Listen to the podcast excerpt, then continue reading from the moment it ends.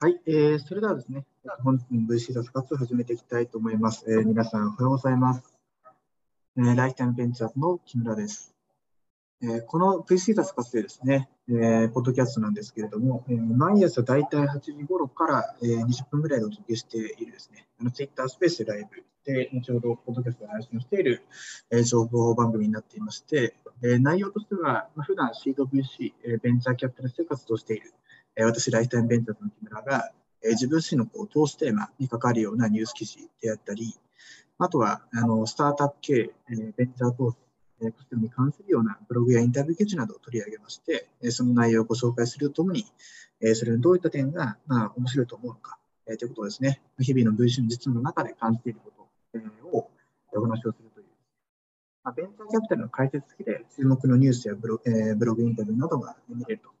いう、そういったの企業家の方、えー、投資家の方向けの番組となっております。えー、で本日のテーマがですね、曜日によってテーマが異なるんですけど、ライフタイムベンチャーに投資テーマにとってあるインダストリークラウド、えー、特定業界に特化した SARS、PARS とアガブサービス。えーと、そういったテーマの中で、えー、今回ケース記事にしているのですね、あの原文がもともとこちら英語の記事なんで、あのスペース上でのタイトルはあの日本語訳、簡単に訳したものになってるんですけど、もともとの原文で言うと、Omniture is a 40 million dollar CC run to automate CR for retailers ということで、まあ、テッククランチの US に載っているですね、えー、まあ、小売、ブランド企業での、えー、AICRM、えー、オメトリア、えー、という、えー、会社の資金調達の、えー、リリースについて、えー、お話をしたいと思っております。じゃあ、まあ、今回原文がね、英語の記事ということで、もし興味がある方は、後ほど、あの、そうですね。えー、なんて言ってた？っけオメトリア、えー、で、オメトリアで、綴りで、OMETRIA、わからないか。この、この綴りで、えー、テックランチの、えー、香港を見ていただければ同じ記事が出てくると。こちら、もしご関心あれば、原文を見ていただきながら、えー、お話聞いていただければと思いますと。じゃあ、簡単にまあ、日本語訳した状態のもので、えー、内容をお届けすると、えー、ブランドや購入業者がマーケティングメッセージをパーソナライズできるようになる。AI を活用した顧客マーケティングプラットフォームであるモテリア、えー、は、えーまあ、この度ですね、えー、2019年には CHP ランで、えー、2100万ドル調達していたんですけど、えー、さらに、えー、この2021年の12月にですね、えー、インフラビアグロースがリード投資家となって、えーまあ、今回のシリーズ C ラウンドだけで4000万ドル、大体まあ、日本円で44億円ぐらいですね。えそのぐらいの金額の調達を、えー、シリーズ C ラウンドが行ったと。いうことを報道しております。報道されております。で、えーまあ、今回、えー、この資金調達に合わせて、えー、複数のエグゼクティブメンバーというものを採用することを発表していまして、チーフテクノロジーオフィサーとしては、マーカス・プラッタプラットナえー、こちらシズメックっていうですね、あの、アマゾンからやってきた CTO っていうことをやっている人であったりとか、あとはチーフレベニューオフィサーには、ポール・バーンズ、こちらアップアニーっていうですね、えー、アプリ解析、アプリ解析、アプリ、そうアプリ解析プラットフォームかな。アプリ解析、マーケットダッシュボードツール、えー、やっているアパニの、えー、MD だった人だったりとか、あとは元サイモンデータ、タイニークルースの、えー、ミカエル・ショーダーということで、えーまあ、エクセクティブメンバー、他の今後複数のテック企業だったりとか、特にこのマーケティングだったりメディアの領域で、えー、複数の実績があるようなメンバーを、え、新しい、えー、マネジメントメンバーに迎えたっていうことが今回スキードと同時に発表されています。えー、で、えー、このですね、 Ometria の、えー、創業者のコメント、 Ivan、え、マゾー、 Ivan マゾー、 Mazour、まあ、複数のがちょっと不安ですが、のコメントとしては、え、小売業のマーケティング担当者は、あのほとんど全てのマーケティングベンダーからパーソナライズっていうものを約束することが提案されているが、えー、消費者である我々のインボックス、受信箱には、えー、その、えー、約束提案というものがほとんど反映されていません。え、このような顧客体験のギャップの原因は技術作にあります。え、オメトリアのプラットフォームでは、このギャップを埋めるために、え、構築されています。というですね、というのは創業者からコメントで、え、スキンサスリリースに乗せて、えー、載せられておりまして、えー、で、今回リード投資家に行ったら、インフラビアキャピタルパートナーズの、えー、からはですね、コメントとして、まあ、現在コマースの成功はブランドが優れたカスタマーエクスペリエンスを構築することで、差別化できるかどうかに依存しており、え Ometria はこれを実現するためのソリューションを提供していますということで、まあ、同社に対する期待を、えー、一言表明していらっしゃいます。え Ometria はですね、競合他社には、まあ、複数のあのサービスが複数の領域でありまして、えー、領域には例えば、メールサービスプロバイダー、ある意味、広義の競合でありますし、えー、コードマーケティングツール、えー、も、えー、ある意味、講義の競合であるし、カスタマーインサイト、まあ、そのアナリティクスも含めて提供しているような会社も含めて、講義の競合に当たるというところなんですけれども、まあ、これらはすべて統合的に、えー、提案するのがコメトリアというサービスだというふうに認識いただいています。えー、で、この、えー、プラットフォームを通じてですね、えー、データサイエンスを、えー、活用した、えー、パーソナライズされたコマーケティング体系を、えー、作っていくということで、まあ、スティーブ・マーテンだったりとか、マーデン・プラス・アレンスとか、PPG だったりとか、まあ、いくつかのアメリカの、えーまあ、ホテルだったりとか、えー、あとはウェブサイトですね。まそういったところで、えー、導入を実際にされているということで、えーまあ、今回、この、えー、新しいさあのセリウス・ティランド、えー、到達に向けは、これまでの実績というのをアピールしていらっしゃいますと。で、まあ、最後に、えー、創業者のイワン・ボーカですね。えー、小売業のマーケティング担当者は、あの SMS ショートメールや電子メールなど30の異なるタッチポイントを介して100万人もの顧客に対応するという、えーまあ、顧客の期待、まあ、日に日にそのまましていく量的にも質的にも増していくとということで、えー、人間と機械、コンピューターの知能のハイブリッドがこのニーズに応える唯一の方法なんですということで、えー、今回の技術の自体はここまでがケース記事の内容になっているんですけども、まあ、もうちょっと、えーまあ、詳しくこのメトリア、ケース記事になっているオメトリアがやっているサービスですね、ちょっと見てみようということで、えー、掘れる情報をちょっと掘ってみたところなんですけども、えー、大まかにですね、3つのソリューションがあって、1つがカスタマーデータプラットフォームっていうものと、で2つ目がカスタマーインテリジェンス、で3つ目がクロスチャンネルマーケティング、その3つからなるこのメトリアっていうプラットフォームになっていて、まあ、1つ目のクロスデータプラットフォームというのが、まあ、一言で言うと顧客との接点というものを、えーまあ、ダッシュボードで管理やる、まさに CRM 兼ダッシュボード。でして、まあ、リアルタイムでアーチャンスの顧客情報とか、店舗での閲覧とか購入に関するものも、あらゆる IoT ハードウェアのデバイスを含めて判別をするっていう統合機能がある、えー、であるとか、あとはそれを Shopify プラスとか、あのマジェントなど EC をですね、自社 EC で作るところのそのデータとも連結することができるので、まあ、店舗のデータと EC のデータ、それ以外のウェブサイトのデータとかも含めて、その一つのプロファイルに統合できる、結合ところがある次第で、それに対して、カスタマーインテリジェンスというところが、いわゆるあのマーケティングオートメーション的なことだったり、施策の部分に関わっているところで、えー、送信時間からスプリットテストまで幅広い視点でキャンペーンを最適化するような機能だったり、特定のカテゴリーや属性に興味を持つ可能性の高いことを特定するっていうですね、リコメント機能であったり、あ、とは予測される趣味、思考とか行動に基づいて、えー、パーソナライズされたその製品の推奨をマーケティングメッセージ自体に埋め込むということであったりとか、えー、各顧客がブランドの関係になって、どの段階のから特定するみたいな、まあ、解約リスクがどのくらいあるかというところ自体をスコアリングして、えー、それ自体がこのマーケティングのメッセージとか、えーまあ、クラスタリングに反映するっていうですね、ザ・コーマーケターっていうですね、あのまあ、一緒にマーケティングするっていうコーマーケティングっていうのなんですけど、まあ、こういったあのものを実は AI として開発をしていて、まあ、マーケターがやってるですね、いわゆるこうなんか顧客のペルソナを、えー、の分析をして、ある意味それをこうカテゴリー分け、セグメント分けして、まあ、それごとにメッセージを出して、AB テストをして、その結果を踏まえてまた次のに決めるみたいな、そういう、まあ、デジタルマーケターがやってる一連の業務っていうものを、あの、本当にそのセグメント分けだけでもなく、メッセージだけでもなく、送信とかその結果ケースだけでもなく、全部できると。まあ、それを AI がやりますっていうところが売りになっているのが、この同社が提供している、え、AI インテリジェンスーマーケター、えー、そしてそれを元にしているこうカスタマーインテリジェンスという機能になっています。でまあ、最後はクロスチャンネルマーケティングということで、えっと、マーケティングメッセージを中心としたあの、まあ、プラットフォームということで、あのまあ、クロスチャンネルって言葉があのリリースにもある通り、まあ、E メールもあれば、えー、ショートメール、SMS もあれば、まあ、おそらくソーシャルサインアップしている人であれば、ソーシャル上でのあの Facebook メッセンジャーで、えー、まあ、WhatsApp だったり、そういったものでも送れるみたいな、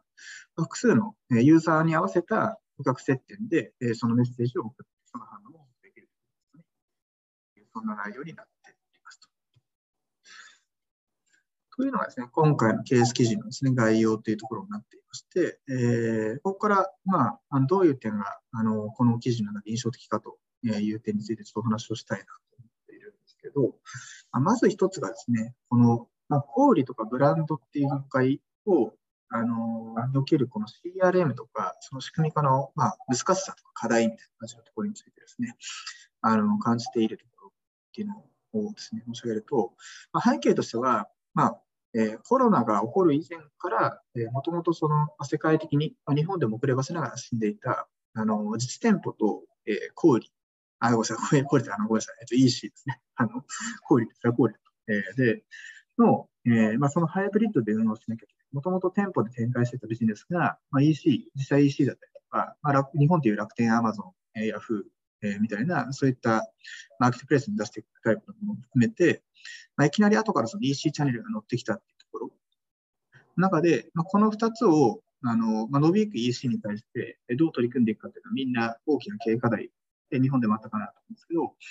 あの、コロナによってですね、あの、相対的に日本の、こう、まあ、経済的なダメージとかインパクトは、他の国と比べれば少なかったといった、まあ、大きな影響を受けた中で、え本格的にこの自社 EC ってものに対して、ショ o ファイで EC サイトをやっぱり立ち上げようとか、あの、アパレルでいう ZOZO さんだったり、えー、まあ、アマゾン、ヤフーショッピング、その他その他もちろん、あの、取り組むんだけれども、まあ、それとは実際 EC っていうチャンネルを作らなきゃいけない。でもそのためのあの、マーケターが内製化できている会社がブランド企業の話も多いわけではないみたいな感じの、ブランド企業側の体制みたいな課題が、まあ、一つ難しさの背景にあるのと、もう一つは、あの、いたところで、えー、こういったブランド企業における CRM って本当にこう大変そうでして、あの、私もいろんな企業家の方とか、あの、ブランド企業さん向けで、あの、ソリューションとかを開発している会社とかも出先にあったりするんで、そこ経営で聞いてたりすることを感じるんですけど、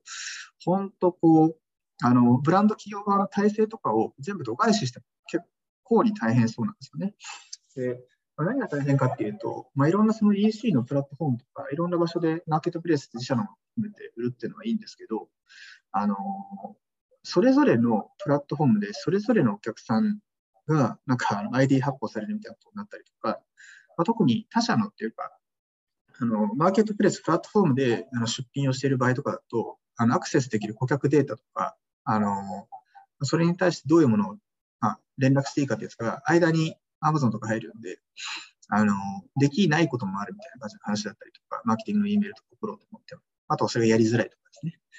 ていうので、まあ、そもそもこう、いわゆる CRM、えー、カスタマーレーションマネジメントツールみたいな感じのを、一顧客に対して投稿的にデータの管理をするってこと自体が、そもそも結構オンラインだけの簡単だっていうことと、えー、マルチチャンネルなところですね。で、加えてそこには拍車をかけるのが、リアルでのあの行動動線みたいなのを取り入れたいみたいな、OMO みたいな感じの、そういったあの文脈がやっぱり強いので、もともと店舗で、そこのデータと EC のデータを紐付けられたらいいけど、それも紐付かなかったりしていて、あの、レスで売ってるポスデータみたいなものとか、まあ、最近とようやくこう、あの、普段お買い物とかにですね、行ったりしたときに、えー、こう、クーポンを達するんで、えー、うちのアプリインストールしてくださいみたいな光景、本当に一般的になったんじゃないかなと思うんですけど、まあ、あれをやって、ようやく、えー、その、あの、実店舗での来店だったりとか、購買の ID っていうものと、えー、そのまあ、EC でその人が、えー、買っていれば紐付けられる土壌ができたみたいな感じのところでして、あの、皆さんこれあくまで土壌ができたっていうところをニュアンスを感じていただけると思うんですけど、あの、あそこでクーポンをね、あの、今度次回来店でよろしくなるんで、えー、アプリ入れてくださいって言って、まあ、それはですね、入れない人もいるけど、入れる人は入れるじゃないですか。でも、入れても、その後に、あの、そのアプリ上内で物買ったりとかしない限りは、えー、紐づかないですよね。普通に考えて、その、それが。その人が、あの、その、まあ、例えば、ナヌニバスさんとかでですね、実際実店舗で服を買って、えー、で、それを、えー、まあ、ナノニビスさん、ユニバスさん、自社 EC で、えー、そのアプリ内から飛んでいく先でやっていけば、鍵紐つくんでしょうけど、えー、それができないと、そもそもとして、あの、ずっとこの、えー、まあ、一人の人間が複数の ID をそれぞれのチャレで持ってるみたいな状態というのは、リアルの問題も絡むので、よりこれが複雑化しやすいっていうのが、まあ、店舗型のビジネス、特にブランドビジネスみたいな感じで、一定程度なんか付加価値があって、あのたまたまあったから立ち寄ったじゃなく、あのそのブランドで物を買いたい、そこのお店に行きたい、えー、そのサイトに行きたいですね。あの選ばれる、えー、まあ、ブランドって何をもってブランドっていうかって、多分あの消費者に覚えてもらって、でここで買いたいっていう意思を持たれるのが多分ブランドっていう講あの講義の定義だと思うんですけど、まあ、それをするような場所になっていって、えー、そのチャンネルごとに、えー、ID が乱立する。で、顧客からするとその体験自体が、まあ、なかなかなんか、あのー、一個一個の場所で最適化するみたいなオペレーションを回すのも、先ほど申し上げたブランド企業家の体制の問題でその簡単でないことも多いですし、ましてや、あのー、それぞれのプラットフォームが把握されているデータって限定的なデータで、本当はそのブランドでの服とかをいろんなところで買っているのに、えー、そのデータってものがあの統合的に管理されてないので、いや、来店した時には、あれがあの時期に来店したんだけどな、みたいな。なんか秋冬のシーズンの始まりに寄ったから、えこの季節になんかいいものあったらいいなっていう。で、割となんか滞在もしてたけど、サイズが合う服がなかったから帰ったんだよね。そういう感じが例えばあった時とかに、まあそういった背景を勘案した上で E メールとか、あのプッシュ通知が来るみたいな感じのところに、まあ、なかなかならないと。えー、ということで、なんか ZIP は人からげなプッシュ通知とか E メールがたくさん来るみたいな感じになっていって、だんだん開かなくなっていって、場合によってはもういらないからって言って、あのアプリインストールしたり、アンインストールしたりとか、あのメルマガの、えー、アンスクラサブスクライブ配信会場のしまうみたいなこととかって、多分本当によくあることかなと思うんですけど、あのまあ、その場合結構、そもそもデータベース作りをすること自体が難しいっていうことと、あとその上で最終的にこうブランドなので、えー、アイテムの数が多いブランドか少ないブランドかみたいな。まあ、例えば服、服のオールジャンルであの女性もの服売ってますみたいな感じと、あのカバー売ってますみたいな感じのところアイテム数が全然違うって、このアイテム数複雑性の問題であったり、えー、あとはサイズとかも含めて、まあ、やっぱりそういう意味では服とかが一番複雑性高いかな思うんですけど、部類としては。えー、っていうものが、一応、そうそうブランドの中でもどのくらいあるかとかだったり、あとは価格のゾーンみたいなところで、まあ、ブランドにかけられる、あの、ブランディング、マーケティングの予算みたいなところが違うとか、あの付加価値をちゃんと訴求していかないと売れないみたいな感じのところに対する、でもブランドの世界観を壊せるマーケティング逆にやりづらいみたいな感じの、そういう制約が多いっていうところも含めて、この価格帯どうかっていうところで、同じブランドって言っても、なんか適切なマーケティングのアプローチとか接点とか、あの、接点持った時の内容のこう、コンテンツのクオリティみたいなこととか、まあ、そういったものに求められるものはみんな異なってきますと。ことだったり、それでいて、じゃあそこのセグメントというか、どのビジネスセグメントにいるかは、ある程度こう、じゃあ特定されたとしても、その中でいろんなお客さんがやっぱりいるわけですよね。そのブランドにもうなんか10回以上その購入をしていて、なんかもうビトンっていうブランドについては、もうなんか無条件買うみたいな感じの状態になっている、ロイヤリティの高いカスタマーがいれば、えー、まあ、生まれて初めて聞いたことはあったけど、ビトンってどんなもんじゃいって買ってみた Z 世代の人とかがあのいたりして、まあ、全然違うんですよね。それぞれのこうなんか、あの、次の購買体験に移るために必要な情報だったりとか、えー、もしくはその、場合によっては今の世代の違いじゃないっていうところとかも含めて、まあ、どういったコンテンツに反応するかみたいなことを、ブランド自体がメディアを持ってコンテンツを発信し始める感じになってきている、この現代。えーまあ、それをブランドが直接することもあるし、あの、YouTuber さん、インスタグラマーさん、インフルエンサー的な存在の方が、まあ、そこを介在しながらやっていくってこともやっていく中で、まあ、どのメッセージを誰が言うことで、このユーザーはどういうふうに言うのかっていうところの点数がものすごい増えてしまっていて、あの、真面目にやろうと思えば、あの、この人がこのインフルエンサーさんにこういうことを言ってもらったときに反応してくれたから、まあ、次回もどうせメールマガとか通知送るんだったら、まあ、そういうことをしよう。で、まあ、実際目の前にですね、なんか30人ぐらいしかユーザーがいなくて、あのその人たちのなんか、あの、デプスインタビューとかもちゃんとできててですね、で、あのその30人のことだけ考えてマーケティングすればいいぐらいだったら、多分、あの、結構質がいい。その人にはこの提案をしてみよう。こういう提案をしてみようということが、多分できるんですけど、ようやくできるんですけど、で、実際なんかアパレルとかブランド系の会社さんの、あの、本当にこう、まあ、営業成績もいいし、多分顧客さん、顧客から信頼されている、あの、ショップの店舗の担当の方っていうのは、あの、無意識にそういうことをやっていると思うんですが、まあ、こういったことを自動化できる。えー、ある程度、大部分、全部じゃないでしょうけど、そこはなんか彼らもリリーあの強調してて、人間も残りますって言ってるんですが、あ、ある程度そこのあの分析をしたり、集計したり、これが面白いんじゃないかと取り出すというところはある程度自動化してくる Ometria っていう、え、このプロダクトはあの結構面白い、え、価値を、え、持っている。まあ、それがあってのこうトラクションが出てからのシリーズ Cラウンド40 million に至ったということなんじゃないかなということで、えーまあ、自分自身は、ね、私自身も IMCF っていうですね、あの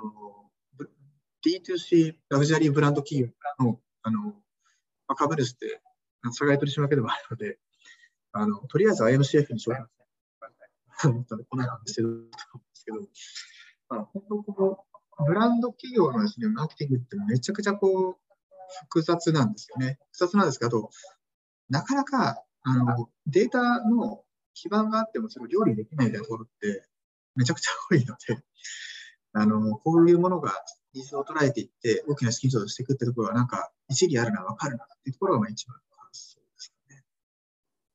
やっぱり本質に大事なのって、その見える化をするとか分析をする部分っていうのはもちろん大事なんですけど、最終最後はマーケティングってやってみなきゃ分かんないってところだったり、そのやってみなきゃ分かんないを数字で見た上でまたやってみなきゃ分かんないですね。だから本当に PDCA みたいな感じのなんかそのアクションが特に大事な、そこから振り返り大事なのが、あの、マーケティング、特にデジタルマーケティングっていう世界だと思うんですけど、あの、大体こう、あの、データに埋もれて、えー、専任のマーケターがいればいいけど、なんかチャンネルもたくさんありすぎてわけわかんない状態になりやすい。えー、この、まあ、ブランド企業にとって、まあ、大事になってくるなんかことって、本当は多分、その、ターゲット、セグメントの提案と、まあ、ないしこの施策とかメッセージ、今回表で面白いなと思うのは、メールの文案のところまである程度踏み込んで、あの、もうこういうお客さんにはこうみたいな感じのところを、どのくらい自動化されているのか、なんだかんだ割と、あの、クライアント側で、完全に自動化されたら、それはそれなんかまずいと思う瞬間がそうな気もするんですけど、どのくらいクオリティなのか、えー、どのぐらいのあのブランド側の個別化設定が必要でっていうところは、実際触ってみて確かめたいなと思ってるんですけど、あの、まあ、どれだけこのセグメントか施策の提案、実行、その振り返りの工程を、もうこれは全部任せたみたいな。あの AI に任せれる部分みたいなもの。でその中、人間はそこの上がってきたもののレビューをすればいいみたいな。この施策はさすがにやめとこうとか、このセグメント分けはさすがになんかないと思うみたいな感じのところとかっていう中の、あの、まあ、ネガティブチェックみたいな感じのことは、あの人間が最終最後責任取ってやりつつ、あの、アイディア出しみたいな感じのところとかは、まあ、データを見た上で、もしくは、あ他のサービスでの傾向とかみたいなグローバルデータももしかしたら取れてるんですかね、コメントそういうところに活かしながら、えー、やっていくってことをしてくれた方が、まあ、価値が出てくるだろうなというのは思うので、あの AB テストとかまで含めてですね、あの本当はその自動化するっていうフローと、まあ、それをなんか勝手に自動化されて、で、どうだったんだっけところは、あの、なってしまうと、あの、実際にはそのサービスで KPI が良くなってたとしても、ユーザー企業が実感がしづらいので、あの、自分、AI 側が提案施策でやったことで、どのくらいのなんか時系列的な変化が起きたかっていうのを見やすくするってことだったり、AB テスト的な話で言うと、これまでやってきたやつを B プランでちゃんと残しておいて、A プランかな、A プランに残しておいて、プラン B の方、では AB テストの中で、まあ、こういったことをやった結果、同時期に、えー、まあ、ランダム株作試験をやってみた結果、こういうことになりましたみたいなことですね。えー、やってみる AB テストのところがこう、このぐらいの差異が出たので、だからこうしますところまで、えー、踏み込んで、えー、やってくれるかどうかっていうのは、多分実際のマーケターの方だったりとかにとては非常にこう重要な要素になってくるので、もうちょっと深掘って見てみたいなと思ったのは、AB テストの自動化みたいなところまで踏み込んでやっていく、やってきそうな雰囲気はなんかサイト見てするんですけど、本当にそこまでどこまでやってくれるんだろうってこととかは、あのちょっとより詳細に調べてみたいなと思わされたのは、今回、えー、学び、振り返りそれでは、えー、ということですね、えっと、お時間になりましたので、本日の VC 脱活、えー、この辺りで締め返していただきたいと思います。えー、それでは皆さん、えー、本日も頑張ってまいりましょう。えー、いってらっしゃいませ。